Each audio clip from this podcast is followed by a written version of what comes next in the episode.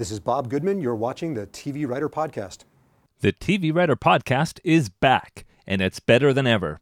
You can now find dedicated audio only feeds at iTunes, Podbean, Spotify, and Pandora. You can access the video version via YouTube, iTunes, Podbean, and on the web at tvwriterpodcast.com.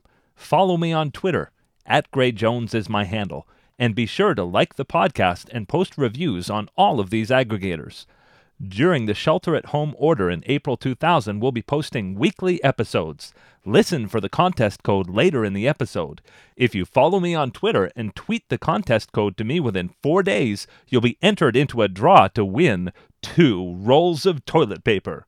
Who says we can't have a little fun during quarantine? This episode is brought to you by Pilar Alessandra. You may know Pilar Alessandra as the author of the Coffee Break screenwriter and host of the On the Page podcast. She asked me to offer you 10% off her interactive online class, Writing the First Draft, running six Saturdays, April 4th to May 9th. This interactive class takes you from idea to pages with entertaining lessons and actionable writing tools. It's open to screenwriters and filmmakers and is taught through Zoom conference in real time. You can find the class by going to onthepage.tv. To get your 10% off code, use the coupon on the page 10 at checkout. Please check out her other classes as well.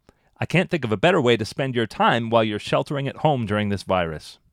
This interview with Bob Goodman was my last in person interview before the stay at home order here in California. I'll be doing Skype interviews until we get an all clear for the virus. You're going to love the interview. Let's roll. Well, this is great, and I'm here with executive producer of Elementary and winner of two Daytime Emmy Awards for his animation series writing, and then also lots of credits in live action, including Warehouse 13 and Elementary. Bob Goodman, how are you doing? Hey, Gray. Good to be here. And we're this is my very first time recording at the Writers Guild. It's it's very exciting. Yeah, we got we got a little room all to ourselves at the Writers Guild of America West. Yeah. And I do want to say for viewers who are just catching up with the podcast, we've had a long break, but we are back with lots of interviews. And I'm hoping to focus more, like uh, Bob here, on the executive producer level, high level writers. And I hope this is a help to sort of the staff and mid level writers. We were having a little bit of a discussion about that before we started. Yeah, we were, we were talking right before you you rolled cameras about how there's there's a lot of information for people just getting started, um, and the Writers Guild has what's called the showrunner training training program for people who are approaching the the top levels, uh, and there's a real sort of dearth of information for, for folks in the middle. Uh, you just mentioned uh, uh, Javi uh, Grillo-Marxuach and, and Jose Molina, who did a course for uh, mid-level writers specifically at the Guild recently. I was really happy that they did that. I've been saying for years that that's an area where there's a need.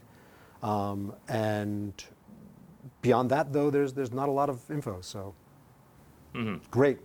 Let's talk about it. Yep, absolutely.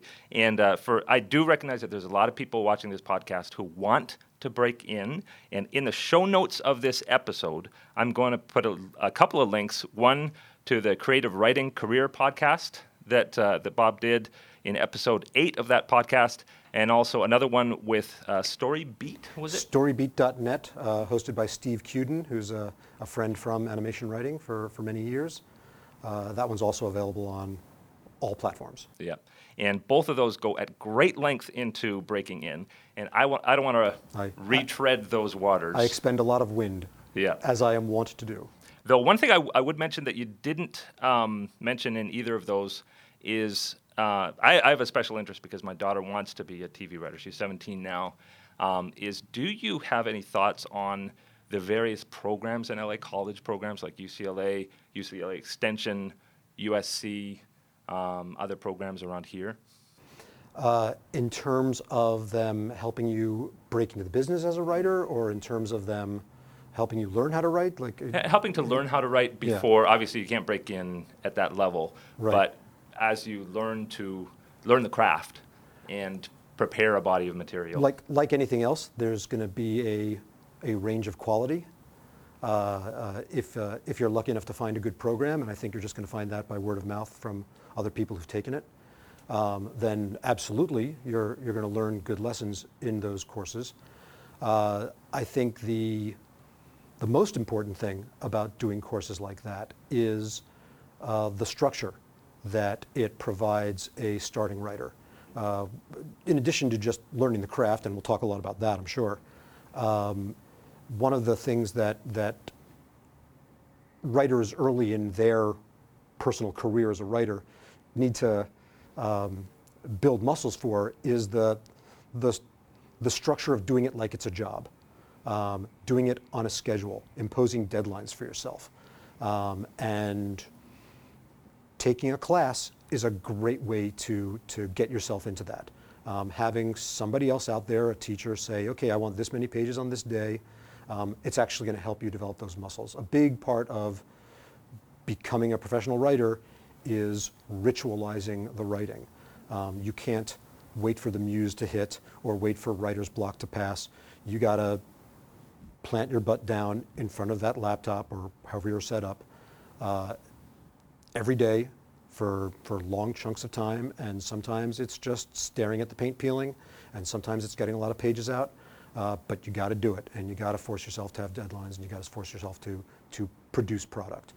Um, beyond that, you're also going to do the other thing that's great in all these, um, in, in, whether it's a school, film school, um, uh, going to mixers. It's it's also a big part of meeting. You know, a big part of it is meeting people uh, and making contacts. So if you're going to these classes and you're doing that right, I'm sure you're getting to know the other people in the class, and maybe that teacher is going to help introduce you to people, and you're going to do the networking there too.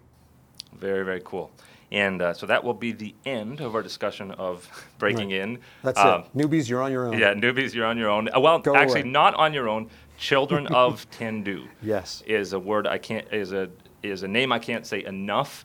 Pretty much everything you need to know about breaking in, staffing, what it's like to be a staff writer, and all that you'll find at great length on Children of Tendu podcast. It's it's sort of like a prerequisite of um, somebody who wants to break in, just to know the language of the industry. Yeah, it's, it's podcast college. Um, yeah, I, I couldn't agree with you more. Um, uh, Javi and Jose are both friends. They are, uh, they do it the best. Um, uh, present company excluded, of course. Uh, by the way, it's really great that you are willing to um, plug other podcasts on your podcast. It's the first time I've seen someone do that. Um, uh, so kudos. Uh, but yeah, um, uh, Children of Tendu goes through the entire career from like getting started and getting people to read your stuff and about networking to episodes about your first days in the writer's room to uh, when you're up to pitching or you know et et cetera, et cetera. Um, and you can sort of find what it is you want and look for the episode title that covers the subject you want, and and they just get everything right. Um, uh, I do exactly what you just did. When, when anybody asks me, you know, out walking amid the world uh, for advice or where to find advice, um, that's the first thing uh, out of my mouth. A, uh, a producer on Elementary uh, cornered me in the production office uh, once, and this is just an example that came to mind. It's not a rare story. And it, these, they very often start the same way, which is some variation of my neighbor's grandson is interested in breaking into television, or my nephew is a really good kid and he really needs some help. Um, uh, uh, you know, how, where, where should he go for advice, how, how to break in? And she, she wasn't even done asking the question. I like grabbed a post-it off a desk and just wrote childrenoftendu.com and just handed her that post-it. And that's, that's the answer. Yeah. Uh, then the other, the other great thing that, that those guys do right, both in life and talking about on the podcast, is talk about the, the ethical parts of it. Uh, it's a, um, uh, a tender uh, topic, uh, working in a field that is by nature um, ego-driven and competitive and necessarily collaborative, necessarily putting a bunch of people in a room together who have to get a story up on the board together. Um, and uh, a career that, like we were already just talking about networking, you cannot succeed as an island. You have to be friends with people and staying in contact with them even when you don't need them. Uh, and so the lessons of being just a good person are I think, critical to figuring out how to navigate this career too. Um, and they just nail all that. Well, you mentioned on, on Story Beat how talent is, is about fifth importance. Fifth. Yeah, yeah. According to Sam Simon, talent Yeah. is fifth.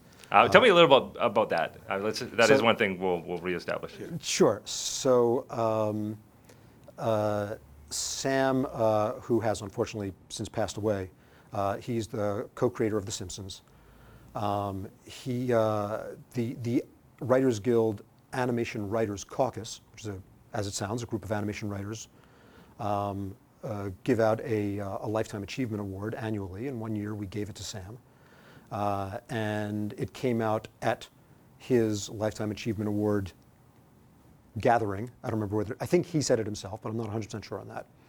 Uh, that that his formula, his his belief, uh, is that success in Hollywood is a combination of five things in this order: dumb luck, hard work, tenacity, who you know, and then maybe talent. Um, I found that to be very accurate. Um, you can argue maybe about the order of those a little a little bit, but he's right. And, and, I, and I really want to add, when I, when I comment on that, people think that I'm discounting talent. I'm not. There, you know, if it made it into the top five, it's really important. Um, but hard work is farther up the list, and tenacity is farther up the list. You, you know, the, the people who succeed are the ones who stick with it. So that's th- those, those are maybe the most important lessons that, that a discussion like this can offer is stick with it.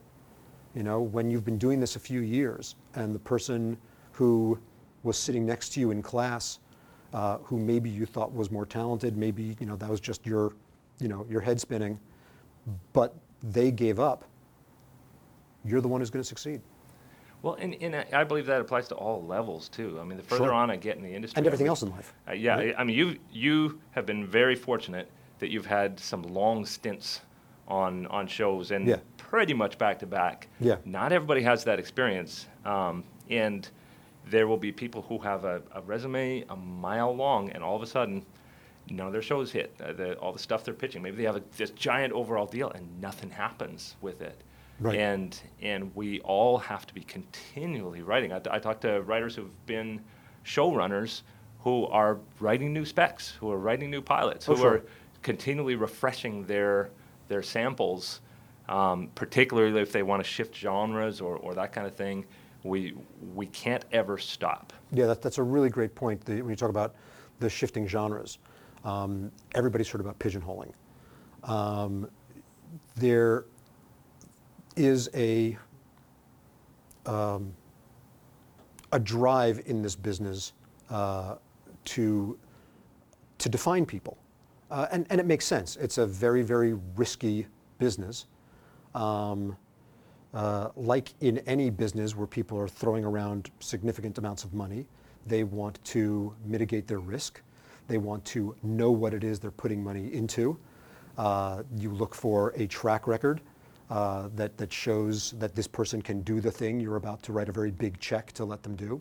So it's not to insult that. You can understand why pigeonholing happens. But what it means about to you as the writer um, is every time you want to do something that isn't exactly what your resume suggests to people you can do, it is on you to prove you can do it. Um, and that means write another script. That means write something new. And even then, by the way, you, you have to enter into that, by the way. This is another part people don't often tell you. Knowing that you're taking a risk. Um, because even with that script in hand, people may say, well, sure, this is a good sample, but this guy has, you know, 10 years of writing specifically this kind of show. Just because they wrote one script of this kind of show, they're still not the safe bet. Um, but if you write something that is really good, blows people out of the water, it's, it, it gets harder to ignore. Well, and and you can spend a lot of time at a certain level. I, I interviewed Corey Miller, who's now show running shows like CSI, but when he started, he started as a writer's assistant, Mm-hmm.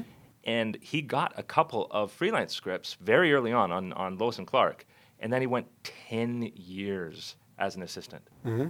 before he could convince people that he could get in at that next level. Mm-hmm. And I think we all have that syndrome where we hear the success stories and we think it was overnight, Right. or we think that's the way it happens with everybody. Right. I saw somebody on Twitter recently who posted that she began as a writer's assistant a year ago, and now she's on staff. Great for her. Yeah, it's it's a, it's a rare thing, and and yeah, there's there's the cliche of the the 10 year overnight success. It's, a person worked for 10 years, then they became an overnight success. Um, everyone's specific story is going to be different. Everyone like uh, another reason to sort of skip past, you know, spending too much time on the how did you break in question is it's never going to be exactly the same for anybody. No one should try and like hear one of these and emulate exactly what that person did. But there are patterns that you'll hear, and obviously, getting your foot in the door as an assistant is one of them. But but even then, you know, not to rehash the whole thing, but sort of a very quick recap of mine as, as just indicative of how these roads can be sinewy. Um, I got a job as a writer's assistant very quickly. Did uh, move up the like, got to write freelances, got to become a staff writer. I mean, that was all within like a period of maybe six to eight months at that point. Um, was on staff at Warner Brothers Animation, writing, I would argue, the, the best kids animation out there at its time. Um, uh, for five years, and five years from like getting off the plane in Los Angeles, I was already I'd already sold and was running my own show, and then had to kind of start back at the bottom, and it was a number of years. I don't know if it was four or five years, something like that, that I was trying to break into one hours.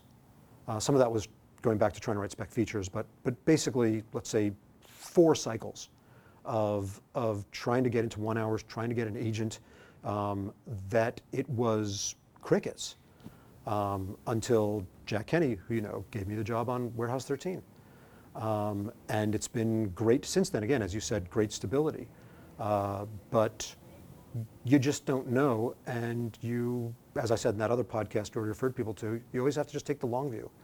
You always have to say, you know, believe in yourself and stick with it, um, and and just just keep going. Yeah, and I think to the point earlier about how so much attention is on breaking in, breaking in, breaking in, that there can be this idea that once you're on staff that it's all smooth sailing.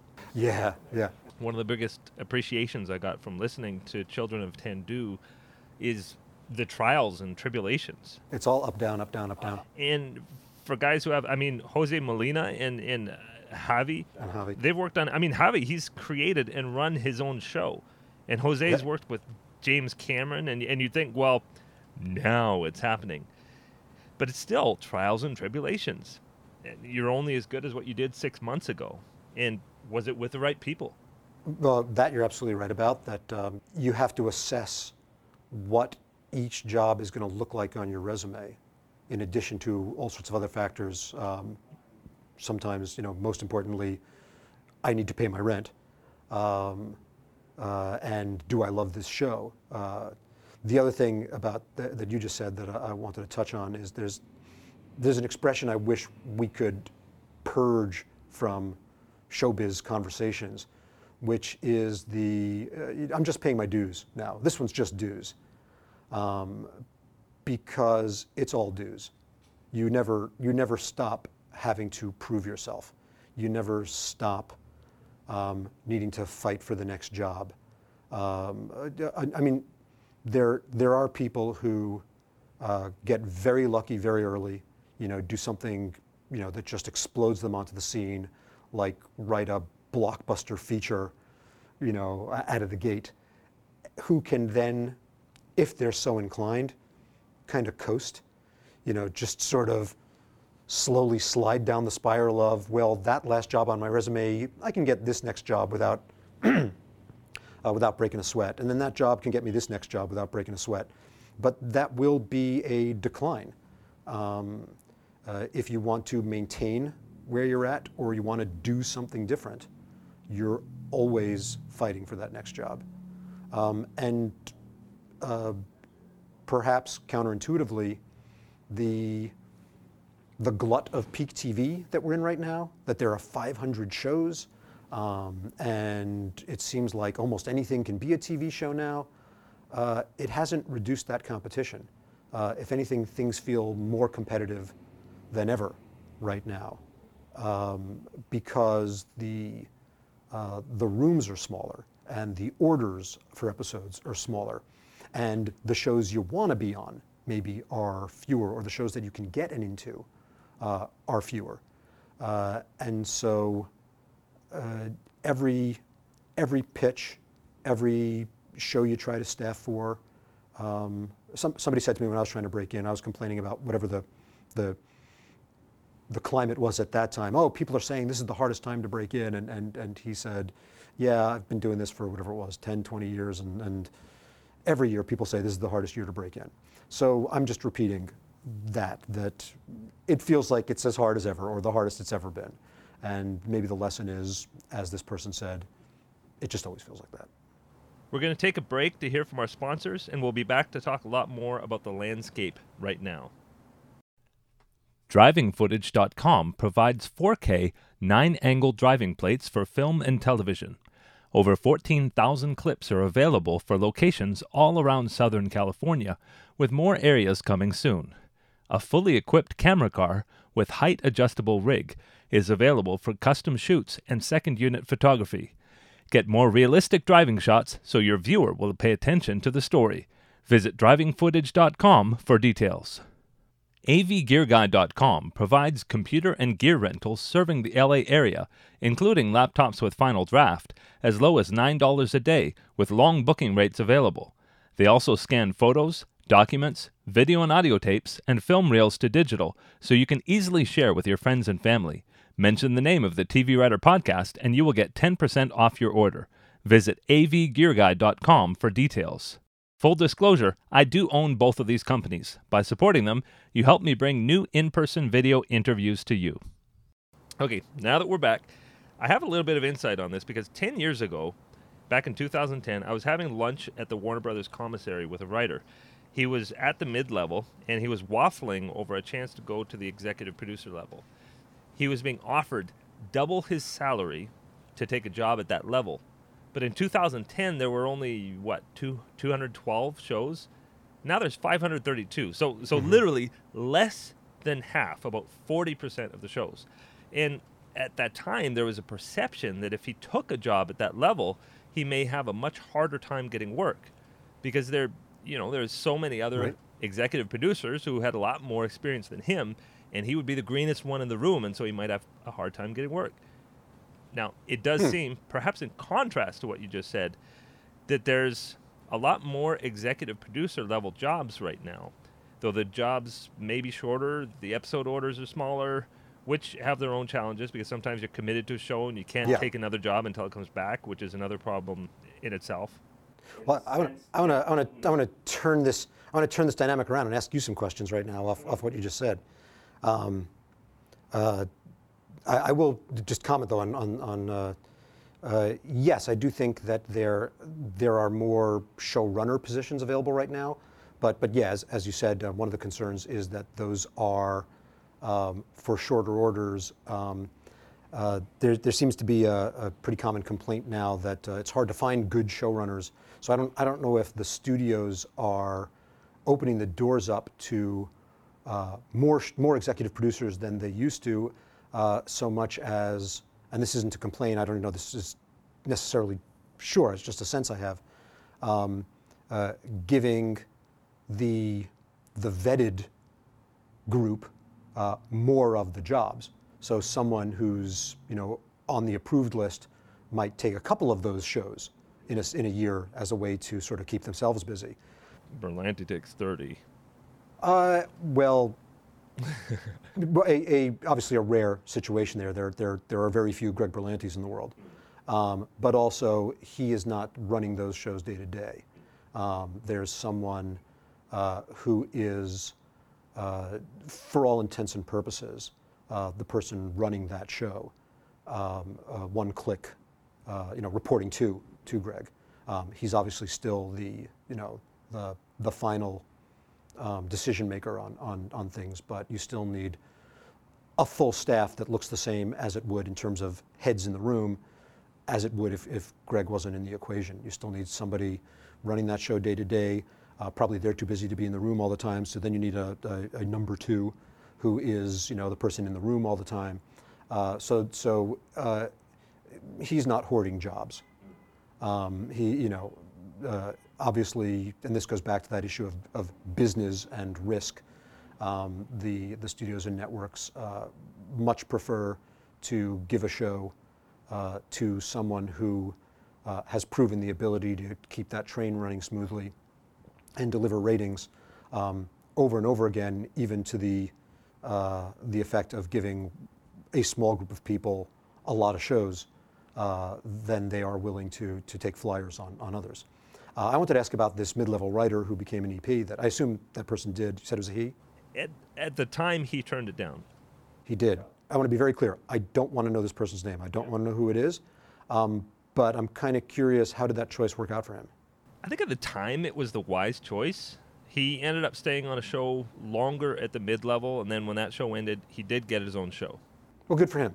Uh, and, and maybe that's just a testament to like maybe maybe either choice would have worked out because this guy had the talent and had the chops and um, was able to run a room, and, and so it, it happened for him eventually.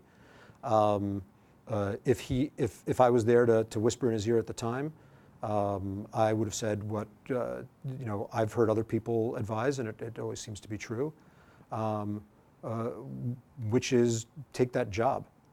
Um, there's there's no shame, there are no demerits in the business for being an EP on this show, and being a co-EP again on the next show.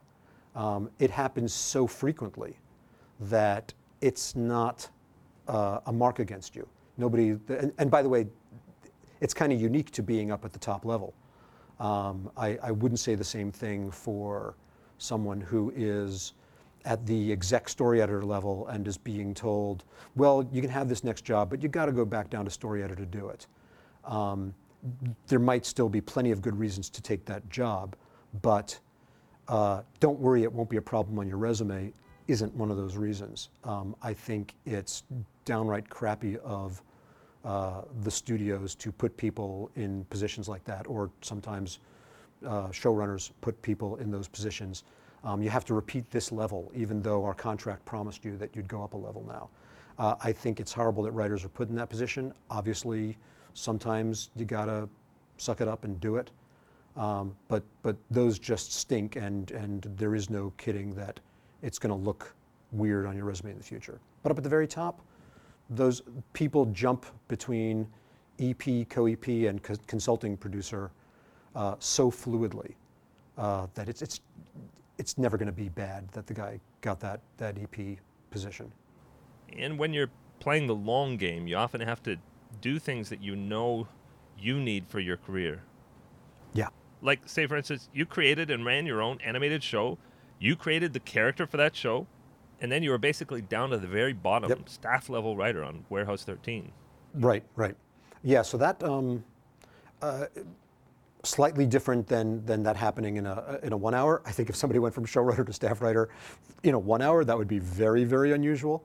Um, I mean, it's unusual that I did it because there, I, I can only think of maybe one other writer um, David Slack, who, who had a similar uh, career trajectory as I did, and, and, has, uh, and has had the, the longevity uh, as well. Um, uh, but I mentioned the, you know, the, the few years of famine there between my animation years and my live action years, uh, and what became abundantly evident uh, between my agent and my manager and myself, and we had very serious conversations about this, uh, was that the, the animation resume wasn't uh, doing me any favors. Uh, back, to, back to pigeonholing. Um, it, it looked to the world like I was an animation writer uh, with, with uh, a, a, lot of rings in the tree if you'd cut me open. Um, and someone asks at that point, well, isn't that what this guy should be doing? um, or we can't take a flyer on him. Um, and so I really had no choice but to be willing to start again at staff writer. And even then it was difficult, and it took the right opportunity and the right people and the right show and sort of for the stars to align uh, to, to get that opportunity. Well, I want to talk a bit right now about something I'm hearing a lot about in the last five years ish. And I don't know if it's because of the giant doors opening with streaming, new streamers coming all the time, and then putting a lot of money into shows and that kind of thing. It it, it seems like in the last five years, I, I, I keep in touch with a lot of showrunners. Right.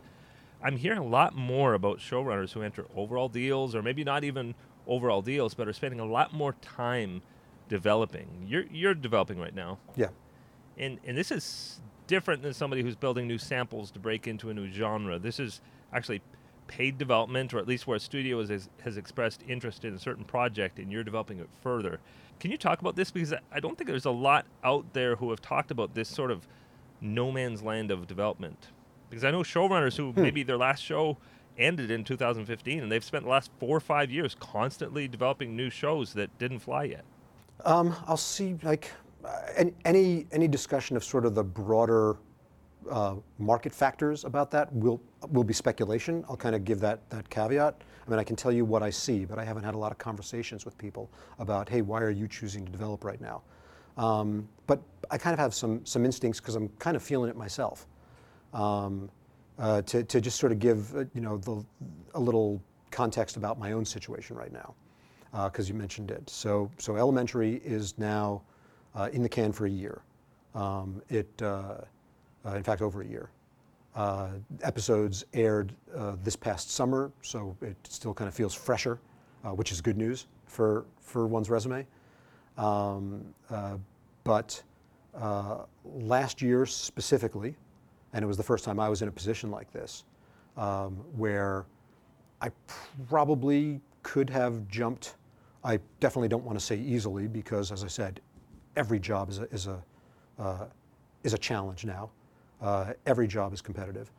But uh, I, I, you know, probably would have had, let's say, better than average odds coming off the show I was coming off to, to get onto another show. Um, and I chose to develop. Um, and had, uh, this is kind of worth describing, um, uh, an example of each of the three ways that can go all happened for me within this past year. By that I mean, I wrote a new pilot completely on spec. Um, I went in and pitched to the studios and sold a pitch, sold a pilot to ABC, and wrote that script for ABC. That's now, at least for the moment, run its course in that pilots are shooting right now, and mine wasn't one of the ones they chose to shoot. Um, I don't know if you want to talk about those numbers, but that's sort of a, um, a game of elimination rounds, and, and eventually, you know, mine got the cut. Um, and what's that? Most get them. Uh, by far. Um, and there's no shame in that. Um, uh, we can talk about that in a second. Um, and the uh, I also uh, the, the the catchphrase for it is is won a bake off. Um, and I don't know if you've had people talk about that on, on your podcast before, but basically, um, a, a studio uh, or some other entity, a pod perhaps, will put out word um, that they have some IP in their hands and they're looking to develop this into a series. Um, and the, the door is relatively open for people to come in and, and pitch their take on it, or at least meet on it and, and discuss what their take would be if they were to go down this road. Um, and uh, I went and um, uh, had a meeting on one of those, uh, gave my take on, uh, on what I would do with this. It's a YA novel, um, uh, how I would adapt it to series, and, and won that bake off. And that's the thing that I'm, I'm currently writing for, for Sam Raimi. Um, so that's also for pay. Um, so those are kind of the three versions. Um, you know, win a job, pitch one and create your own job, or just write it on spec and then hope to get out there and sell it, um, uh, or just use it as a writing sample. Even hopefully, hopefully both. Hopefully something's going to a new script is going to serve both purposes. Um, but having been through that, I definitely can feel the the the impulse uh, to say, well, I kind of have the taste for doing my own thing. Um, and the available jobs out there, um, good as those shows may be, wonderful as those showrunners may be, maybe if I'm looking at the career trajectory I'm interested in or what it is I want to do next, maybe these aren't the next stepping stone to get me across that river. You know, maybe I want to go this way and they're all pushing me in this direction. Um, and since everyone has to be the, um, the, the captain of their own career, I do get that sometimes that would be the choice to make. Um, and in particular, because nowadays what you can do in television is at the like broadest range of possibility ever.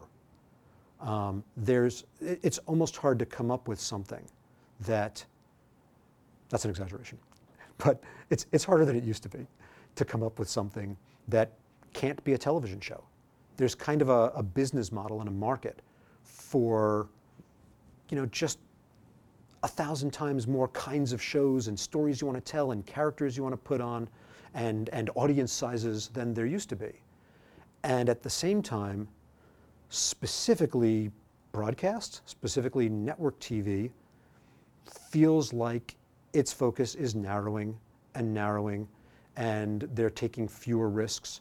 Um, you kind of look at what's getting made on TV right now, and every year a bigger and bigger percentage of those shows are reboots of existing shows or um, uh, adapting some known franchise, you know, something from the movies or something from a novel series um, into television.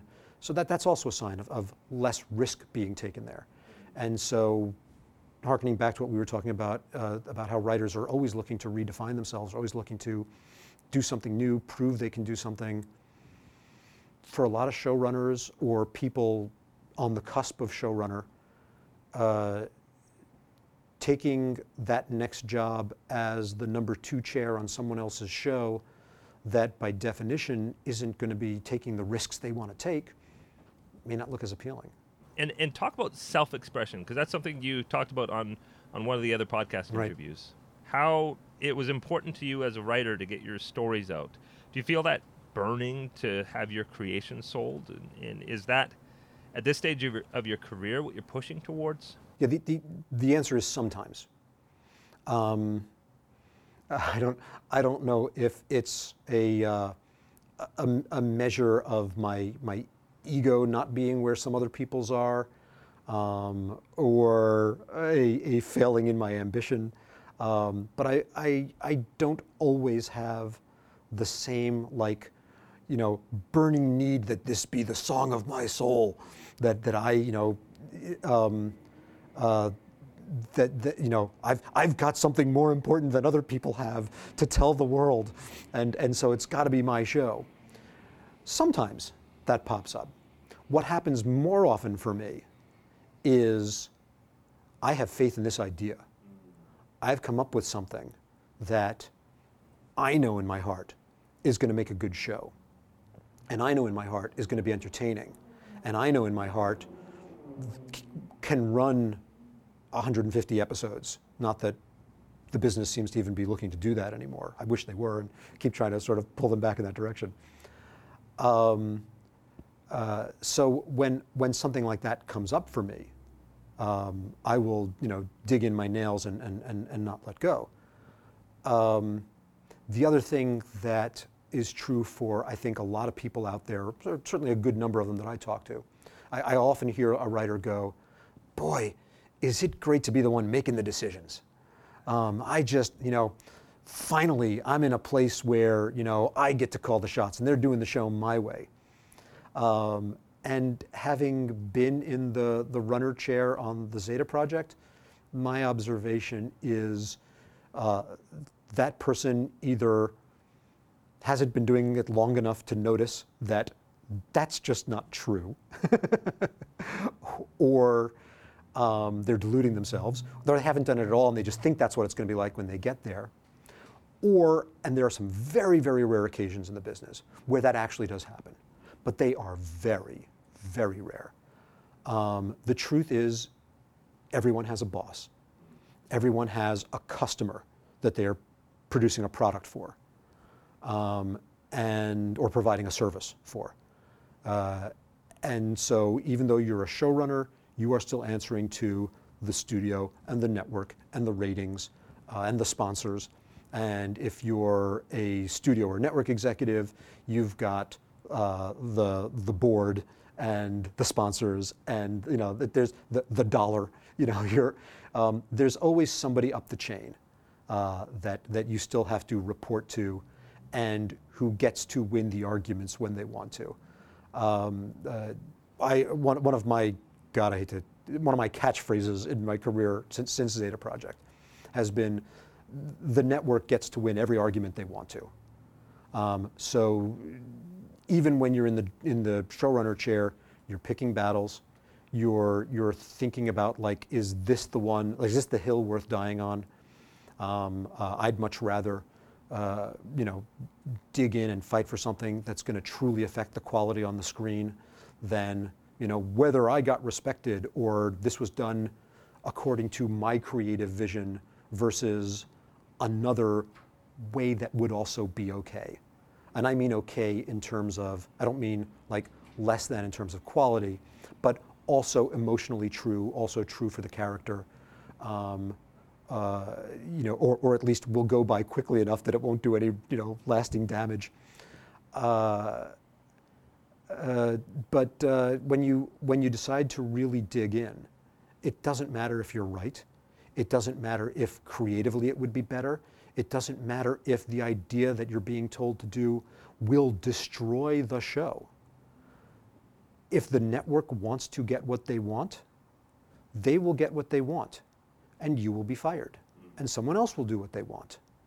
Um, or they'll just cancel the show. Like, they will always get to be right at the end of the day, and you just have to accept that and then enter your battles as Sun Tzu would advise, knowing which ones you can win, uh, or which ones are worth, you know, seppuku over. Very, very good insight. One of the things I do want to move towards is is building rooms, staffing a show. Let's say the Sam Raimi project goes, and you're in a position, you've got the green light. Yep. Now you need to staff the show. So how would you approach building that staff? Well, uh, a, a disclaimer uh, uh, ahead of time. Uh, I haven't done it since animation, since I haven't been in the, that chair uh, since my days in animation. Uh, and when I did it in animation, uh, the, my writing staffs on, on Zeta Project were very small. Um, but, I, but I have some sense, so I can, I can speak to it, and, and th- th- there may be other people who can speak to it better.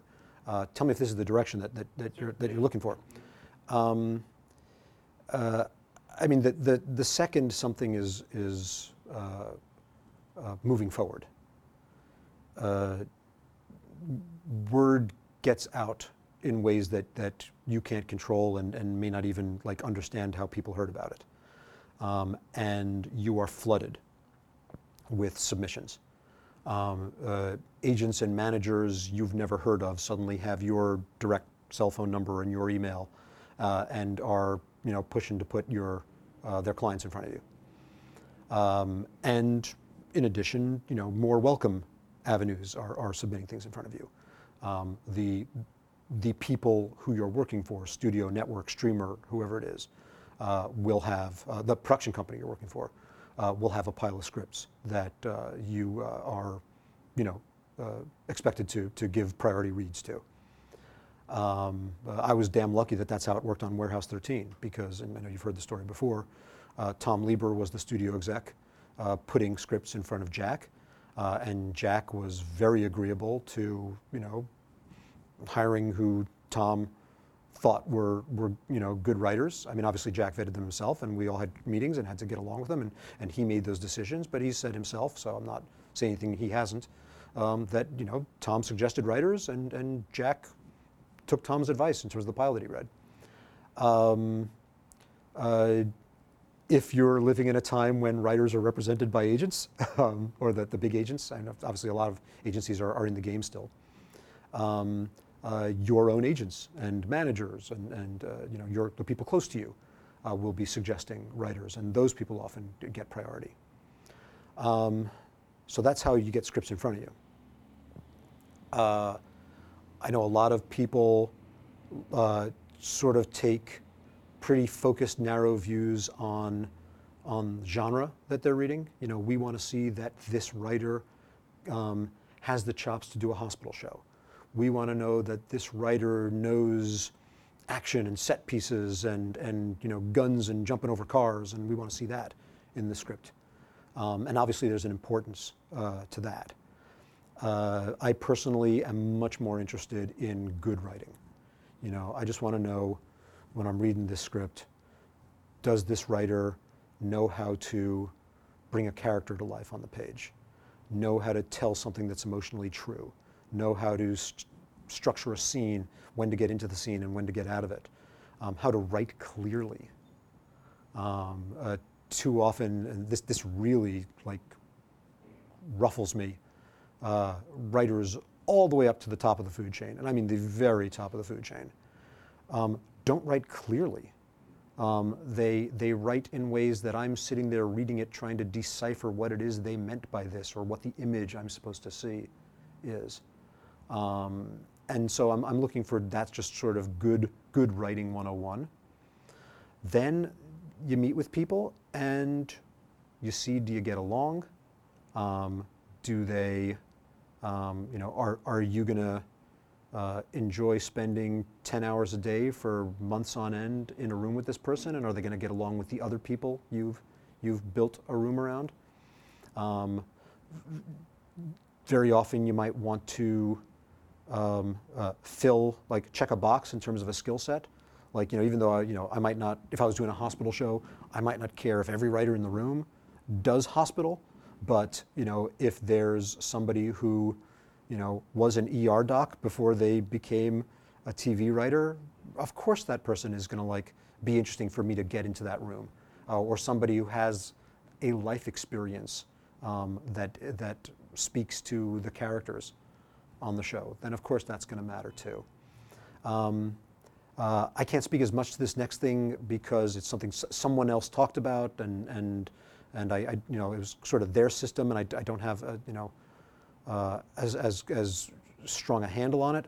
But I do know that, that some people will sort of kind of build, this is a weird word for it, but like a, a psych profile of the room.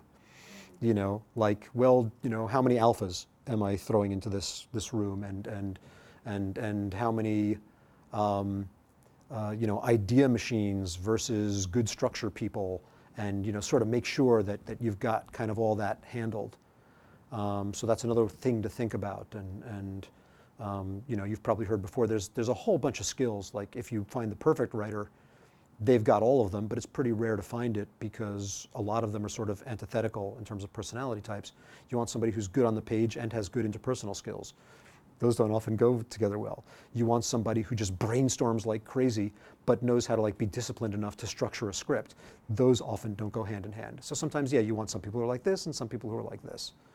Um, uh, I, I toyed on Zeta Project um, with uh, including, you know, like, here's somebody who I know is great at script, and here's somebody I know who's better at outline. Um, and you know, maybe I don't need each person to be great at both because I can put them together, or I can have this person churning out stories and this person writing the scripts off them. Uh, so a whole bunch of factors can come into play. And what are the things that stand out in a bad way? what, what, what, are the things that, oh God! Make, I mean, you got it's in any hiring situation. You've got 200 scripts. Yeah, yeah. And you have to have a way to filter through pretty quickly. What are the things that stand out that make somebody go to the good pile, and what are the things that send somebody to the bad pile? At script, because I'll tell you, my, my impulse when you asked it was to talk about when you meet them. That too. Let's start there. Okay. Um, a, the, the big no-nos in a, in a meeting when you're looking to get a job um, are lack of enthusiasm um, uh, and lack of knowledge for the show, uh, knowledge of the show. Um, to, to now speak about those things in positives when you're going into a staffing meeting. And it doesn't matter what meeting it is and what chair you're going for, these are just true at every stage of your career. Um, you got to go into that meeting like this is the show you were born to write. You are hungry to get this job. That's different from desperate. You that that's a that's a big turnoff. You know, it just and and you know, I don't know if I'm immune to it, but I would hope that like you know I'm more forgiving, um, just knowing that I've been the guy who, you know, couldn't hide my nerves uh, in meetings before, and, and sometimes you're just nervous, and that's human. That's being human. Um, uh, but it's it's far less enrolling to hire somebody who you feel like is there because next week they're going to be wearing a barrel with suspenders if they don't get this job, um, or uh, even worse. And I've been in meetings like this where the vibe someone gives off is like, yeah, I'm just kind of looking for any job, and you know, yeah, I, I could write your show in my sleep, and so I'll just do this one. Um, this was me putting my elbow on a couch. I don't know, it's just pantomime. Um, uh, I, in, in my earlier years, I've made mistakes like that. Um, uh, it, it's, it is the kiss of death. Um, you want to show up in a meeting like um, you've watched every episode or as close to every episode as you could in the time allotted, and sometimes that's not possible. Sometimes a show knows we've been on the air five seasons, and this person got the phone call to you know that there's an opening for the show two days ago, so they know you're not going to have watched all of it. But you want to be informed. You want to have salient things to say about the show. Um, and there's there's a whole distinction that needs to be made there. There's like on one hand, it's not a book report. You're not like showing that you can name the characters and and certain episode storylines or what they're doing on the show. Um, you want to have like new things to contribute, but at the same time, you don't want to come in like your ideas are the end all. And, and like another no-no in these meetings is like, I'm coming in and I know how to fix your show. people people used to talk about that uh-huh. all the time on on the the 90s Star Trek shows on Next Gen and DS9. They would have all these people walking in going, I'm a huge Star Trek fan. I've been a fan since the, the original series. Here's what you're doing wrong, and I'm going to make it better. you don't get hired when you tell a showrunner, Yeah. here's what you're doing wrong. But if you come in and you've gotten into that showrunner's head, hmm. which by the way is is that's a that's a saying to remember and, and would apply to a lot of things. Your job when you get the job is to get into the showrunner's head. You want to write like them. And if you walk in there in that meeting and show them that you're already doing that, like my homework before coming to this meeting was I've started the job I hope to do when I get here, which is get into your head. Hmm. Here's what I notice you're doing. Here's what I think is really cool about what you're doing. Here's a cool opportunity that like, you know, let's take something you're doing to an extension maybe that, you know, you didn't think about, but just spitballing it for you, you know, I'll drop it in a heartbeat if this isn't the direction you want to go. Maybe you have some ideas for episodes. You got to be careful about that because sometimes they want those, sometimes they don't. But if that's the, the, the vibe you're coming from, I'm here to make your life easier. I'm here to, to get into your head and replicate you, um, which is, by the way, how I behave on the, in the meetings where I get the jobs. Yeah. You know, I was really explicit to Rob Doherty on Elementary. You know, my job when I get here is to be, you know, another arm of Rob Doherty. And I kept that promise for, you know, for, for the six years that I was on that show. Um, so now on the page. That's, that's uh, I, I don't have anything as, as, as quick, but other, other than the things I've already said, which is um, you, you want writing that's clear. You want characters that are real. You want to feel life in those characters. Um, you want to feel, I do anyway, like the writer imagined this material fully.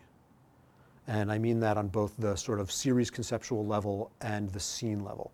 This is, by the way, a big challenge, especially for writers at lower levels. Like, while I say all this, I, I promise I'm very forgiving um, when I read lower level writers. And, and I wasn't in, in my early days. I, like everybody else, I started as a writer's assistant. I started reading scripts from other submissions when I was on Alan Burnett's desk, and, and he kind of had to smack that into me. I would like be throwing things in the reject pile, and he'd look at some of them anyway, just kind of rightly checking up on whether I was on the same page as him.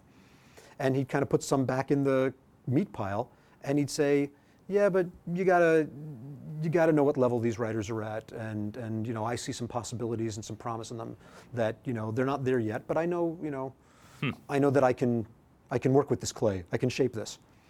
Um, and so you have to think that way when, when you look at, at, you know, you have to know what level you're reading at. Um, but the, the, the gold standard is somebody who's writing, who has imagined it so fully and writing it so clearly that you know exactly where you are geographically in the scene, you know what the room you're in looks like, and then you got to do it economically, which is even trickier, right? Like to to um, to to write as if you were an expressionist painter, like with just a couple of dots and strokes, you've you've evoked this kind of person or this space that they're in. Um, uh, Kiss of Death for me, first and foremost, is is dialogue that doesn't sound like it would come out of a human being's mouth. Um, dialogue that is um, the writer thinking they were really clever, um, or uh, in service of where the plot needs to go in a way that just isn't logically or emotionally true. Um, th- those those are the biggies. Um, people who use only one space after a period. I'm, I'm kidding. That's- the, and the, the rule there is do what the showrunner does. Yeah. That's the only answer that matters. You're, you, you are, your, your job is to get into the showrunner's head, even down to punctuation. But obviously, when you're writing your spec, you're your own showrunner. Do Yeah. whichever one you want. Oh, actually, a good question. Uh, is do you like to read specs versus pilots? Uh, do you have a preference? Uh, again, I'll read anything. Um, uh, I think you heard me talk about this at the, the panel where we, we most recently saw each other. Yeah. We've known each other for years. Um, but uh, I, I, one, I think there's way too much burden on, like, the, the, the gates are too high anyway as it is, so I don't want to make rules about which one I'm going to read, which one I'm not going to read. Um, the, and, and I'm going to see what I need to see uh, with either one. You know, I'm going to see good writing either way. Um, but I do mourn the uh, the reduction of uh, writing specs of existing shows uh, that's done out there. Um, I have to accept that, you know, most showrunners, it sounds like, prefer to read pilots over specs. Um, certainly, other forces in the business, and I talked about those at that panel, um, push writers to write their own pilots rather than specs of existing shows. Um, uh, I held my tongue a little bit in that. So, so to bring other people up to speed, uh, uh, I was recently on a panel that was half writers and half people on the other side of the desk, um, uh, reps and producers. And um, the, the reps and producers, to a person, just want to read uh, uh, pilots um, that people have written. Um, and they, their, their argument there, uh, in addition to I want to see the writer's voice, I want to see what they are bringing to the table themselves, um, is this gives me an opportunity to do something for that writer, to sell this thing, to put this thing out there. Um, and I, I take umbrage with, with that. Uh, I'll start talking to you again. Yeah. Um, uh, with that notion, uh, because e- even though I mean those are good people and they um, they meet, they have the best intentions, uh, they're they're approaching the writers that they're working with as though they're panning for gold. Um, in other words, you know, Like one of these Mad Men or yeah, one, one of these scripts is going to be is going to be that nugget that we're looking for, and by extension, one of these writers is going to be that nugget that that we can, you know, make that person rich and make a mint ourselves, and and you know, so h- how is that bad? But the problem with the panning for gold metaphor is that the vast majority of writers are the dirt, um, and they get treated that way. Um, it's very, very, very hard. Oh, it's hard to, to run a marathon before you run a 5K. Yeah. Um, uh, to, to, to write a spec pilot that is like, that checks all the boxes that I just said, let alone actually is going to be like viable in the business and sell and make everybody a ton of money, that's, that's like expecting an asteroid to hit. Um, yeah, it happens every now and then, and you'll hear the stories about when it does, but it's, it's a very unfair burden to put on mm. somebody who's just starting out. That person, you know, to throw another metaphor, they need to learn to cr- walk before they can run. You know, They, they, mm. they, they deserve the training wheels. And writing specs of existing shows, those are the training wheels. That's how you learn to write. You sit in front of the TV and you press pause and you take notes on the structure of a show. You figure out how they do it. You come here to the Writers Guild. Yeah. Yeah, where the library has, you know, scripts that you can sit down and read. and and see the formatting that that show used. Which is s- open to the public. You don't is- have to be a member. Correct. It is open to the public. It's a, um, it's not a lending library. You can't take stuff out. You have to sit here and read it.